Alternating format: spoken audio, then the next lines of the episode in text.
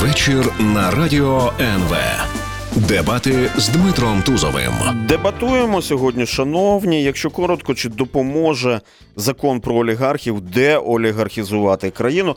Ну, закон насправді має довгу назву про запобігання загрозам національній безпеці, пов'язаним із надмірним впливом осіб, які мають значну економічну або політичну вагу в суспільному житті. Але слово олігархи присутнє. Олігархів в дужках. Сьогодні з нами Данило Гетьманцев, народний депутат, фракція Слуга народу, голова комітету Верховної Ради з питань фінансів, податкової та митної політики. Вітаю, пане Даниле. Вітаю, вітаю, доброго вечора. Вітаю. І Олександр Данилюк, співзасновник Центру національної стійкості і розвитку, колишній міністр фінансів і колишній секретар Ради національної безпеки і оборони. Пане Олександре, від мої вітання. Вітаю вас. Найперше, це знаєте, така розминка, мабуть, у, у, у нас буде зараз. Ваша оцінка, наскільки у нас взагалі запущена ситуація, що називається, чи справді олігархи захопили і контролюють країну? Якою є глибина проникнення олігархів в політику, економіку і природні ресурси країни? Будь ласка, коротко, Данило Гетьманцев. Ну насправді про що ми говоримо, коли говоримо про проблему олігархату? Е, безперечно, це не тільки 10 чи 20 прізвищ, які на слуху, які всі знають. Що таке олігарх? Олігарх це людина, яка поєднує собі велику власність, поєднує вплив на медіа, монополію, можливо, вплив на монополію і, е, безперечно, вплив на політичне життя держави. Фактично, олігарх це ця людина, яка деструктивно впливає на розвиток суспільства, кореспондуючи і транслюючи суспільству певні правила поведінки, які полягають в тому, що ти є успішним в цьому суспільстві, не якщо ти більше працюєш, чи ти є розумнішим, а якщо ти є хитрішим, і якщо ти знаєш, як використовувати ті чи інші інструменти, які е, є в державі. Е, тому їх завдання є збереження статусу кво, є збереження тих преференцій, збереження тих пільг, які вони отримали за певних часів, і на цьому отримання певного рентного доходу. Саме тому е, вони не зацікавлені в розвитку суспільства, не зацікавлені в розвитку економіки, і саме тому. Е, ми маємо розв'язати цю проблему для суспільства в цілому. Будемо Бо, розв'язувати. Насправді... Дякую. Будемо розв'язувати. Олександр Данилюк, вам слово. Ну, звичайно, я погоджуюся з тим, що е, роль олігархів е, досить серйозна в країні і е, і була такою дуже багато років. Дуже багато політичних гравців е, прийшли на арену і зайняли свої позиції саме завдяки підтримці олігархів. Це стосується майже всіх партій за дуже рідким е, виключенням, зокрема і слуги народу. Теж тобто, ну це розуміння ну теж треба. Тому це в таких реаліях будувалася наша політика. Вплив дуже глибокий. Українці ми робили своє опитування. Українці оцінюють олігархів як загрозу номер три в от для розвитку країни. Тобто, це топ історія, дійсно так. Перші дві оголосіть швиденько загрози. А, Бідність війна. Бідність і війна. Чи допоможе законопроект? Ну будемо скорочено його називати про олігархів, провести деолігархізацію в країні? Данило Гетьманцев. Однозначно, ні. Хоча ладно, Даніло, давай вперед. Так, будь ласка.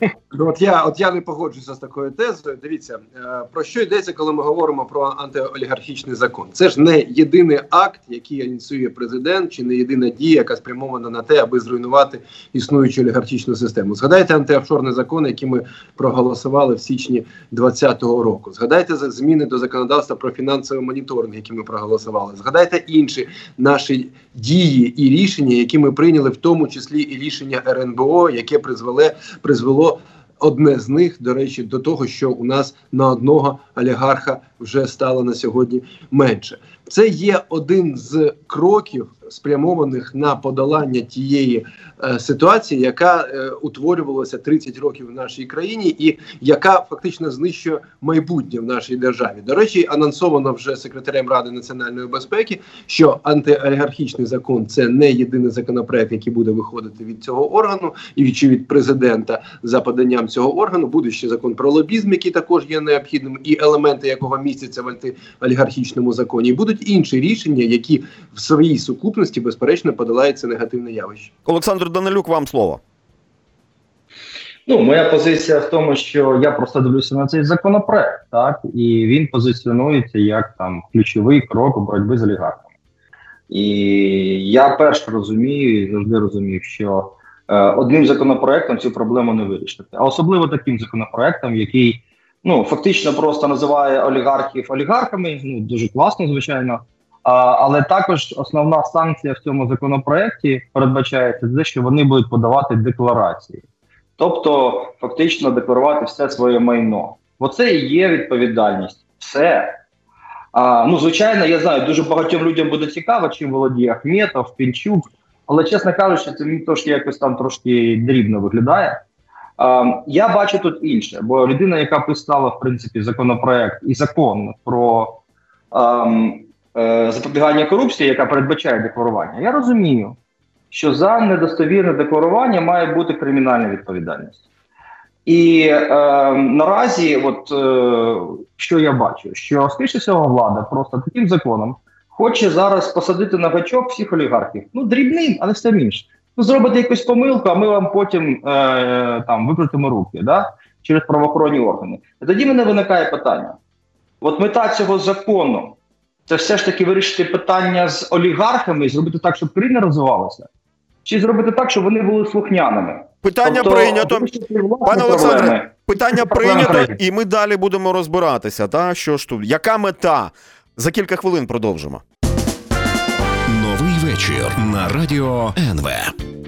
Шановні дебати, так чи допоможе законопроект про олігархів, а згодом і закон, очевидно, деолігархізувати країну? З нами сьогодні Данило Гетьманцев, фракція Слуга народу і Олександр Данилюк, співзасновник центру національної стійкості і розвитку. Пане Олександре, зараз з вас почнемо. Так, а сам законопроект чи допомагає юридично встановити, е, хто є олігархом? Та я бачив, до прикладу, реакцію від прес-служби Ріната Ахметова. Вони повідомили вже, що він не є олігархом, а інвестором. Ваша думка? Ну тут не треба мою думку висловлювати, треба читати законопроект. Насправді він же буде визначати. І там є три критерії, чотири критерії. І насправді вони трошки мені дивно виглядають, але насправді там є ще цікаве. Стаття номер 5, де написано, що олігархів олігархами визнає визнає РНБО. І, до речі, жодного посилання на критерії немає. Тобто саме РНБО можна в принципі визначити, хто є олігархом, хто немає.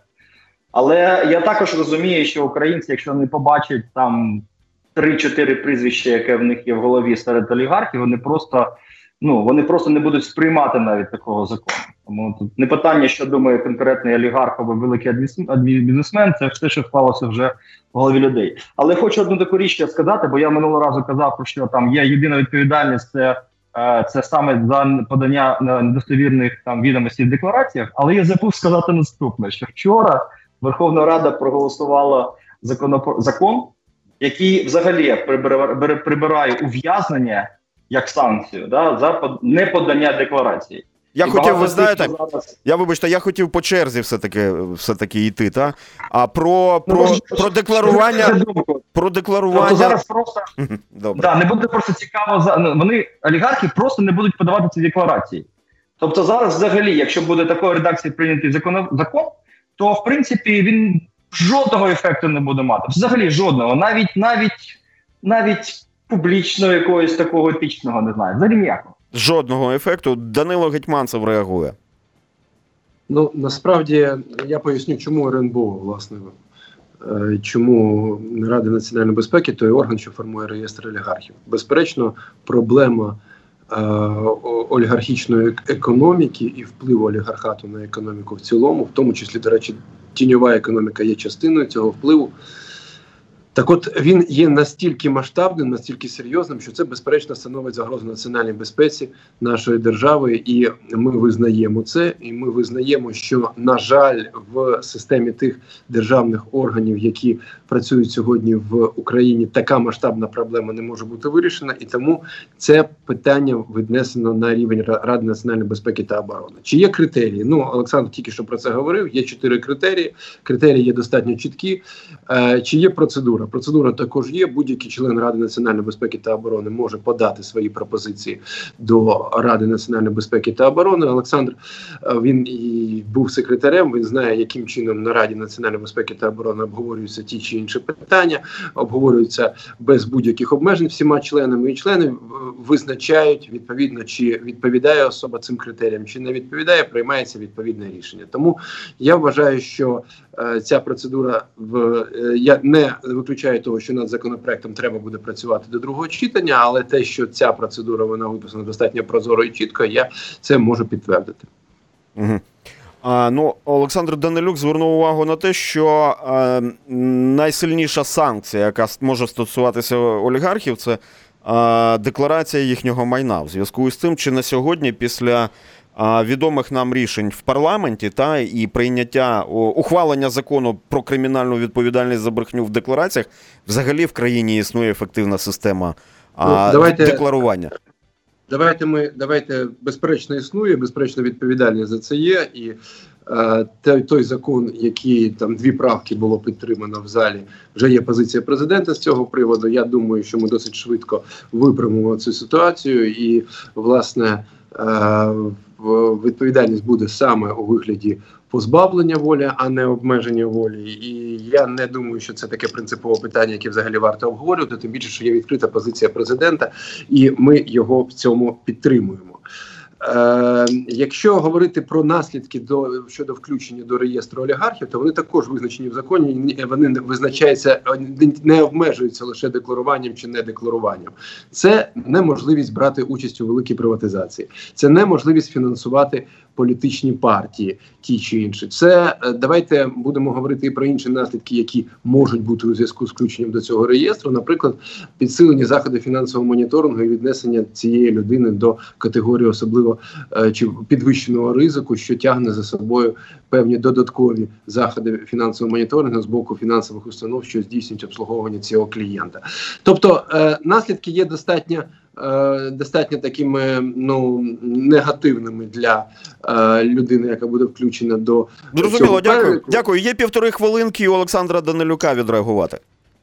Дуже швидко саме по цих двох пунктах. Перше фінансування партії.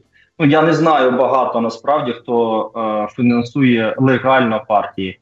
Це робиться все абсолютно там втінівим способом, сумками. Пам'ятаєте, навіть з попередньої влади, де й зараз мало що змінилося. Тобто, ну ніколи ніхто ні, ніколи не доведе, що олігарх фінансує або не фінансує партію. Це абсолютно неможливо контролювати. Друге, велика приватизація. Тут дуже цікаво. Е, насправді, е, ну абсолютно є проста схема, як може це обійти, коли купує якась там третя особа, консорціум якийсь, а потім в неї перекуповується це підприємство. І тоді олігарх отримує ще одне підприємство. Але тут сама думка дуже хибна. Тут все теж обходиться, але неправильна хибна позиція, тому що насправді олігархів є гроші, і ми б хотіли, щоб вони вкладали їх саме в українську економіку. Питання тільки в тому, щоб вони не створювали штучні монополії. А це питання вже антимонопольного комітету. Ми ж хочемо, щоб ці гроші входили зараз за кордон. А ми бігали по закордонах і залучали іноземні інвестиції. Чим більше грошей буде в Україні, тим краще. І тут просто цей закон я читаю і просто розумію, що люди, які його писали, ви просто не розуміють, що вони хочуть досягнути. Хочуть просто хайпа. Олександр Данилюк, щойно ви чули його голос, і Данило Гетьманцев з нами. Ми продовжимо за кілька хвилин вечір на радіо НВ. Дебати, шановні, чи допоможе законопроект про олігархів власне позбутися цих самих олігархів, як у нас так коректно кажуть, перетворити їх на бізнесменів? Та з нами сьогодні Данило Гетьманцев, Олександр Данилюк. Пане Даниле, ви чули доволі різкий випад Олександра Данилюка, який, якщо коротко, я зараз е, для тих слухачів, які можливо щойно приєдналися до ефіру і нас слухають, скажу, що. А люди, які написали цей законопроект, вони просто хочуть хайпу. Запускати санкції через РНБО, коли не працює, до прикладу, антимонопольний комітет. Це така собі імітація діяльності, так би мовити. Це я своїми словами передав. Данило Гетьманцев реагує. Ну насправді е, таке поверхневе ставлення до цієї законодавчої ініціативи може бути лише в тому випадку, якщо Олександр не знайомий з нашими пов'язаними кроками, спрямованими на е, вирішення питання зміни в е, основі в основі в базисі в тому ладі, за яким живе економіка. Безперечно, антимонопольний комітет має працювати, і безперечно, він працює. Але Олександр знає прекрасно, що будь-яке розслідування антимонопольного комітету вона триває півтора роки. За цим розслідуванням будуть обов'язково суди, які будуть також тривати 2-3 роки, стільки скільки е, буде тривати судова процедура. Не тому, що суди погані, а тому, що це дуже складні справи, дуже складні справи і на рівні антимонопольного, і на рівні судів. Чи є в країні? 5 е, років, аби довести ту чи іншу антимонопольну справу до кінця, я не переконаний. І друге, я ще хочу наголосити, що монополія і вплив на монополію це лише один з критеріїв, за якими ми визначаємо олігархів.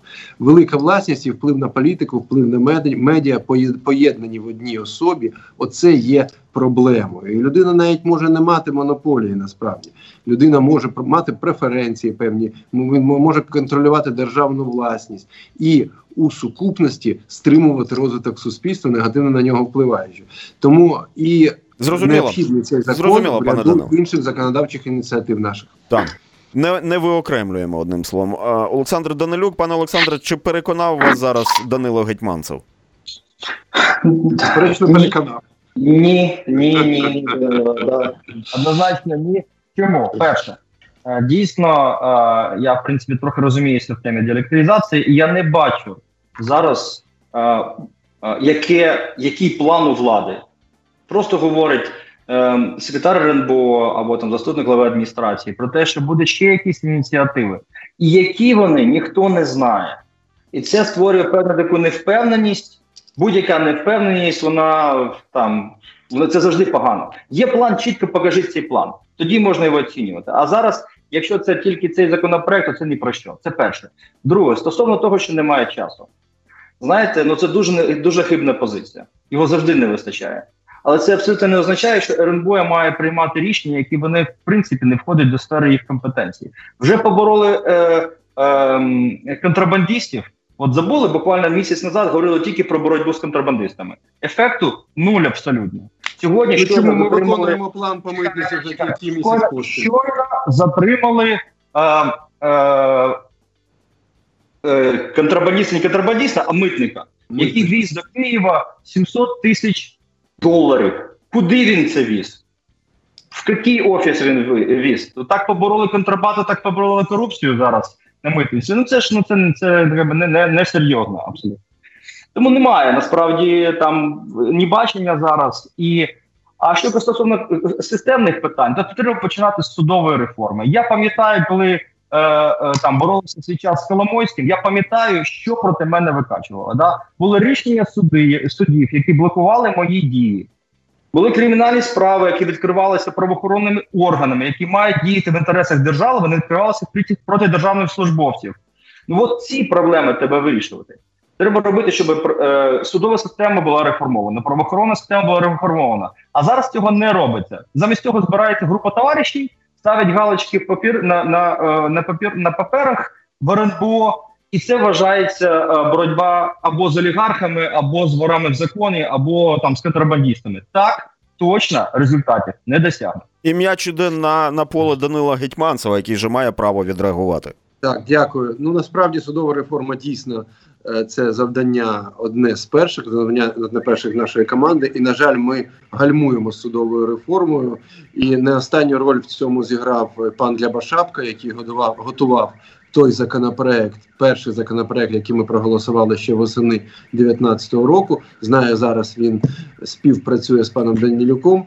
Е, пан Рябошапка, так от е, той законопроект, який згодом був визнаний конституційним судом неконституційним, і на жаль, це дійсно відклало судову реформу більш ніж на рік. Але будьте будьте впевнені. Впевнені в тому, що ми безперечно доведемо цю справу до кінця, і вже на сьогодні у другому читанні розглядаються відповідні законопроекти Верховної Ради. Я думаю, що навіть до кінця цієї сесії ми ці законопроекти ухвалимо і щодо ВРП, і щодо вищої кваліфікаційної комісії суддів. Безперечно за 30 років нема такої сфери діяльності держави, де б не потрібні були б зміни. Все це пронизано і корупцією, все це пронизано і а, олігархічним впливом. І тому ми вимушені воювати на всіх фронтах. Ми вимушені робити одночасно зміни в різних напрямах. А цей закон є лише я ще раз повторюю, хочу, щоб ми з вами почули один одного. Цей закон є од, лише одним з ряду інших законодавчих ініці- ініціатив, до речі, вже прийнятих законодавчих ініціатив. Ще раз згадаємо антиолігархічний закон. Ще раз згадаємо автоматичний обмін податковою інформацією з 100 країнами світу. Е, Фінмон згадаємо. Інші наші закони, так от це є лише одним з кроків на шляху до е, боротьби з цим негативним явищем. Пане Даниле, е, уточнюючи невеличке питання. А, а вам відомо, куди митник віз 700 тисяч доларів? В який офіс? Кому? Боже збав. Так.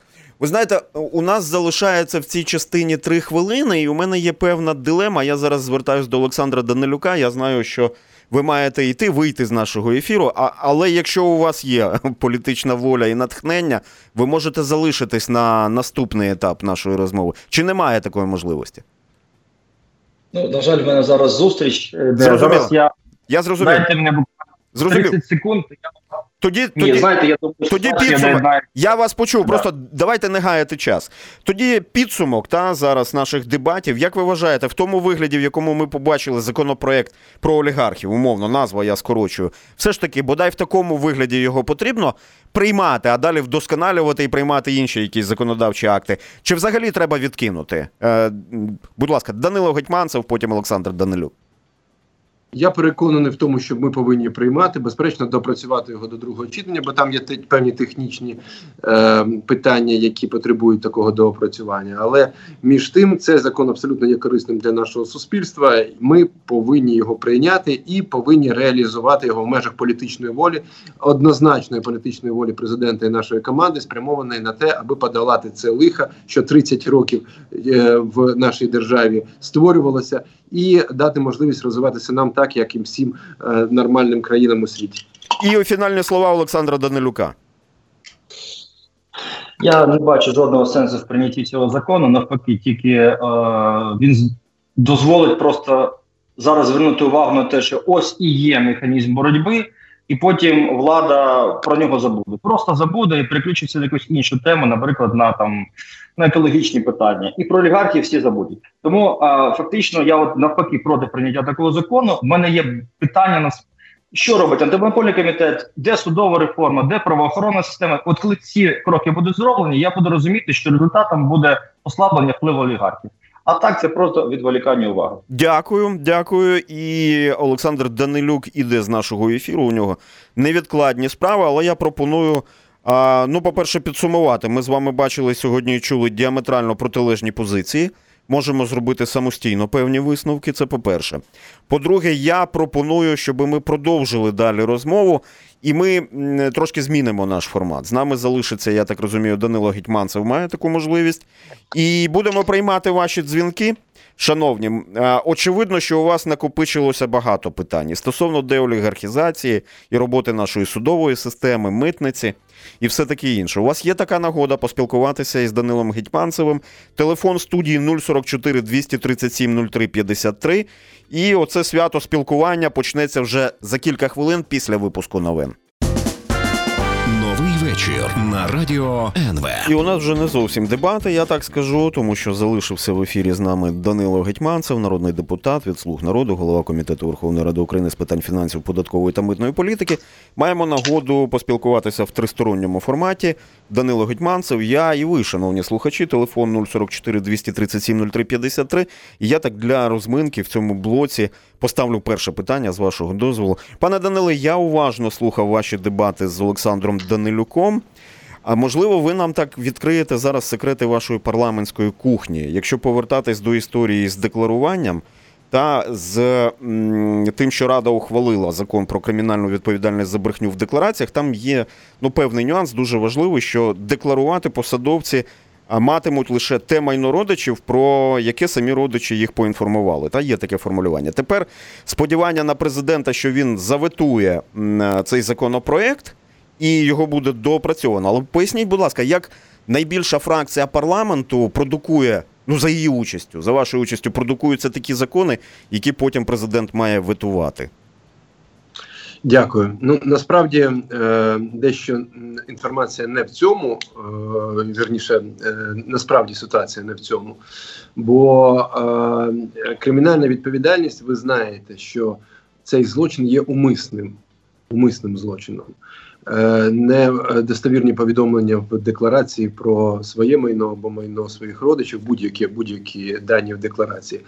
І якщо, скажімо, посадова особа, будь-яка посадова особа е, не знає об'єктивно про майно свого родича, навіть який веде спільне господарство з ним. Ну, наприклад, дружина не повідомила про е, е, якесь майно, яке перебуває в неї там, не знаю, з минулого життя, то посадовець не може внести за це кримінальної самовідповідальності, виходячи з основ самої кримінальної відповідальності. Мова в залі йшла не про це, мова йшла- про відповідальність власне за недостовірне декларування, якою вона повинна бути. Чи це повинно бути обмеження волі, чи це повинно бути позбавлення волі. І президент наполягає на тому, що це повинно бути позбавлення волі. Ми його в цьому підтримуємо. В ході дискусії, яка відбулася в залі.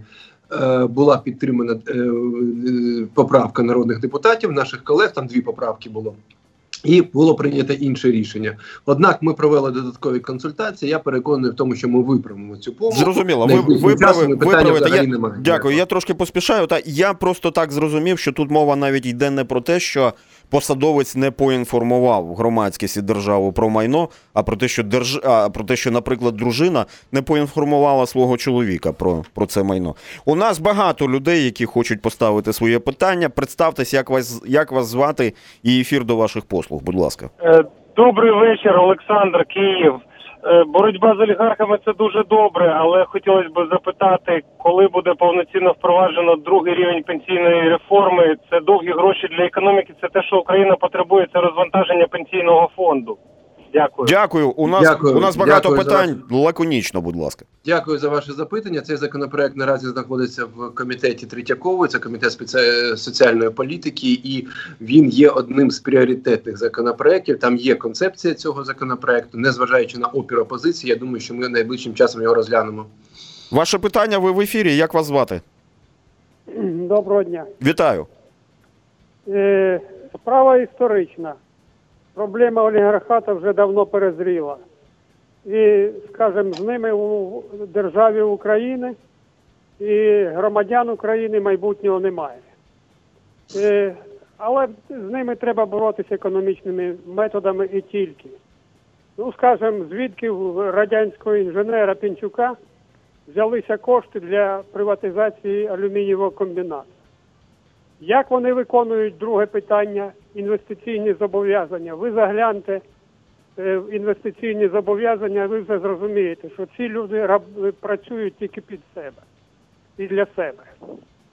Дякую, це все питання. Та вам би закони писати. Ви ви, Дякую. ви, ви не балотувались Дякую. до Верховної Ради. Будь ласка, Данило Гетьманцев відповідає. Дякую. Насправді у нас не стоїть мета розкулачити олігарха чи повернути майно державі чи комусь іншому, чи перерозподілити майно. Абсолютно такої мети нема. Ми розуміємо і ми абсолютно свідомі в тому, що великий бізнес повинен бути локомотивом розвитку економіки. Він повинен за собою тягти і середній бізнес і створювати місця робочі для малого бізнесу. Ми це все розуміємо, але великий бізнес не повинен стримувати розвиток суспільства, отримуючи дохід від корупційної ренти, яка дісталася йому внаслідок контролю за державною власністю, внаслідок податкових пільг, внаслідок монопольного становища, яке вони займають неправомірно. Тобто від цього ми повинні відмежувати бізнес. Нехай працюють, нехай створюють робочі місця. Великий бізнес це прекрасно. Держава повинна підтримувати великий бізнес, але не залежати від великого бізнесу і не забезпечувати своїм існуванням його неправомірні пільги. У нас так багато дзвінків, що я дуже швидко вас вмикаю в ефір. Ви представляєтесь і ставите своє питання. Добре. Я не чую поки що. Я тоді швидко буду вимикати. Якщо така пауза підвисає, шановні, я цього не люблю, правду кажу. Ви зараз в ефірі. Як вас звати? Звідки ви телефонуєте? Добрий день. Мене звати е, Сергій. Телефоную з Києва. А, Пане Данило, в мене питання стосовно а, валют, так званих валютних законодавчих ініціатив, які ви підтримали нещодавно. Скажіть, будь ласка, якщо я вірно розумію, то десь е, наприкінці вересня буде знятий мораторій на валютну іпотеку, на борги по валютним кредитам, так котрі люди брали там в 7-8 році.